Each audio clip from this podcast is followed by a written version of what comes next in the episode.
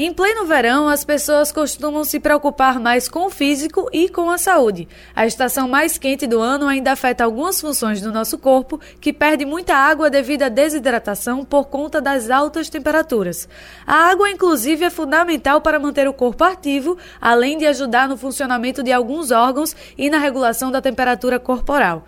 Por isso, nós conversamos agora com o nutricionista Kenny Torres, que vai nos explicar mais sobre como podemos cuidar da hidratação neste período. Seja bem-vindo, Kenny. É um prazer te receber aqui no CBN Maceió. Olá, tudo bem? O prazer é todo meu mais uma vez participar desse programa e levar informações aí para o pessoal que está acompanhando. Kenny, explica para os nossos ouvintes qual é de fato a importância da água na nossa alimentação. A hidratação ela é a base assim para a saúde, para que você tenha uma boa imunidade, para que você tenha é, uma boa capacidade de é, estar com disposição, energia né? Então a água ela não tem substituição, né? Então a gente muitas vezes acha que é, é, chá, café, algo do tipo assim vai ser substituído o, por água. Então, a água não tem substituto. A água é água, a base da hidratação é água mesmo. Ótimo você falar isso, que era justamente o que eu ia perguntar. Os sucos e os chás, eles são os grandes aliados durante o verão, justamente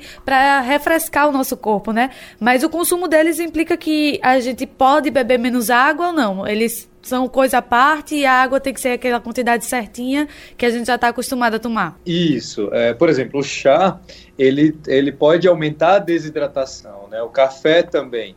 Então, se você tem um consumo alto desses, desses outros líquidos, eles podem aumentar a desidratação. Então, ou seja, você precisa de mais água para consumir. A atividade física necessita, por causa do excesso da diurese, né, do excesso de suor, você precisa ter um consumo maior de água. Então, para fazer uma conta básica, que facilita muito os meus pacientes no consultório, é você pegar o seu peso e multiplicar por 30.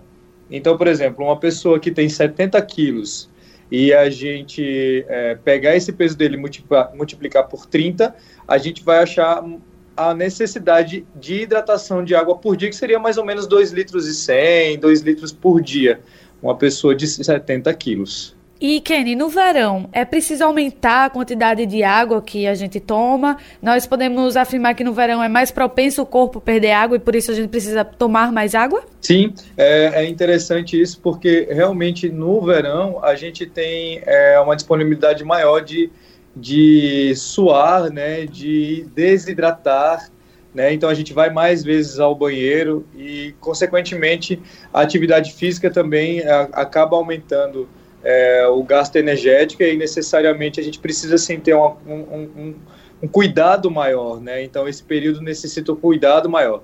E aí os sucos, sim, pode ser uma boa opção.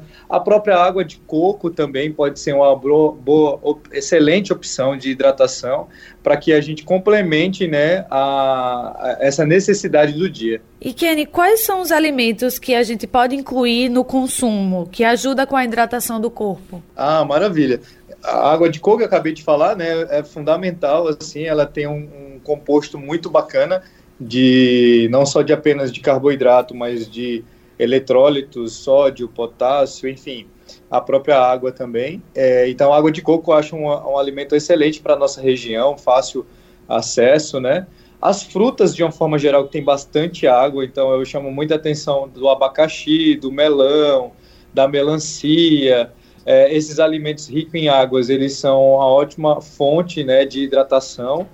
E é, é possível também você fazer bebidas que é, elas, na geladeira, por exemplo, um chá gelado, é, também pode ter uma opção bem bacana, é uma opção bem saudável. E nesse tempo de verão, a gente sabe que sempre tem aquelas pessoas que vão ingerir mais uma cervejinha, né? A bebida alcoólica. Como é que a gente pode fazer para driblar a perda de água neste momento que a gente está ali tomando a cervejinha na praia, essas coisas? É, e além disso, aumenta inchaço, retenção, né? O álcool ele tem essa afinidade aí com, com água e acaba aumentando essa sensação aí de desconforto, né? Então, o ideal é diminuir o excesso no, no dia seguinte, né? Então, óbvio, se teve muito consumo de bebida alcoólica, é, no próximo dia dá uma aliviada total assim do consumo e colocar mais esses, esses, essas opções que eu acabei de falar. Então, sucos de frutas naturais, água de coco, é, um próprio chazinho digestivo e a própria água, tá? A hidratação para uma é, possível ressaca, ela é fundamental porque aí vai fazer você eliminar mais essa, essas, essas toxinas que o álcool acaba é, afetando a nossa saúde, né? Isso mesmo. E o sal, Kenny? A gente sabe que o sal retém líquido, pode causar inchaço. É, a gente pode considerar o sal como o grande vilão da hidratação. E no verão a gente deve reduzir ainda mais o consumo do sal? É, no verão, a alimentação, o mais bacana é a gente entender que deve ser o mais saudável possível, né? Então, alimentos leves, investir mais em legumes, vegetais, isso é fundamental, que também possui uma boa quantidade de água esses alimentos. Mas com relação ao sal, ele não seria um vilão assim, é, como as pessoas é, colocam é, como é, o vilão, não seria porque o, o sódio presente nos alimentos né? As pessoas confundem muito o sódio e ele é essencial para a contração muscular, para várias outras funções do nosso corpo. Então, a quantidade em exagero, por exemplo, alimentos industrializados, é, ultraprocessados, esses alimentos realmente devem ser evitados porque a concentração do sal realmente é muito maior. E deve se evitar, por exemplo, quando você for fazer uma refeição, não acrescentar mais sal na sua, na sua preparação já pronta, né? Que eu vejo muitas pessoas fazendo isso. Então, o cuidado maior deve ser mesmo com o excesso. Mas o consumo, ele pode ser, sim, dentro do ideal, que não vai causar problemas nenhum junto com a hidratação não vai ter risco para a saúde, não. Existe algum cronogramazinho que as pessoas podem seguir para conseguir bater a meta do dia de água tomada? Existe, eu, eu indico sempre alguns aplicativos de celular. Né? A meta, como a maioria das pessoas tem essa média que eu falei, né? Precisam de 2 litros, 2 litros e pouco de água. Então, se você fazer uma média de 10 copos de 200 ml você consegue bater tranquilamente essa meta. Geralmente, uma atividade física, você tem a necessidade de pré e pós-treino, umas 500 a 800 ml de água. Então, imagine, já em um dia, você praticando atividade física, tem que ter em torno de uns 3 litros de água de ingestão por dia. Essa é uma média muito boa para se manter. Aí você mantém o corpo com mais disposição, com mais energia, a imunidade em dia, a manutenção da massa magra.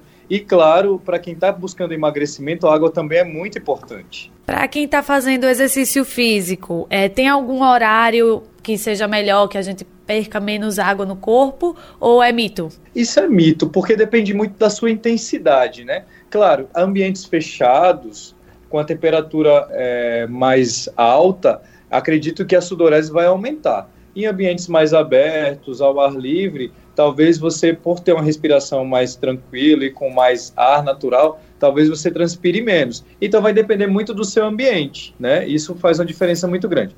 E claro, quem já tem condicionamento físico, o suor ele fica secundário. Tem pessoas que treinam muito forte e, e soam menos.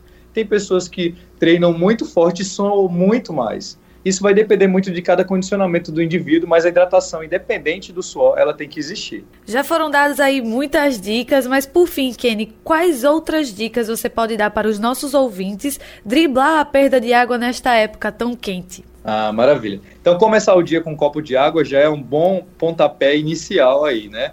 Então, aí você já prepara o teu organismo para receber os próximos alimentos. Evitar excesso de água durante as refeições é importante e manter a hidratação durante o dia, né? Es, é, é, espaçar essa quantidade aí é importante para não ter uma hiperidratação, né? Isso já não seria tão saudável. Então, manter o corpo hidratado é você realmente dividir aí e durante o dia você ter essa lembrança de se hidratar pré e pós-treino, colocar alimentos que são ricos em água, como as frutas que eu falei, né, abacaxi, melão, melancia, fazer um suco de frutas também é uma boa opção, e claro, a água de coco no nosso, na nossa cidade se torna muito mais eficiente, prática, barata, inclusive, e vale a pena incluir no nosso dia a dia. É isso então, nós conversamos agora com o nutricionista Kenny Torres aqui no CBN Maceió.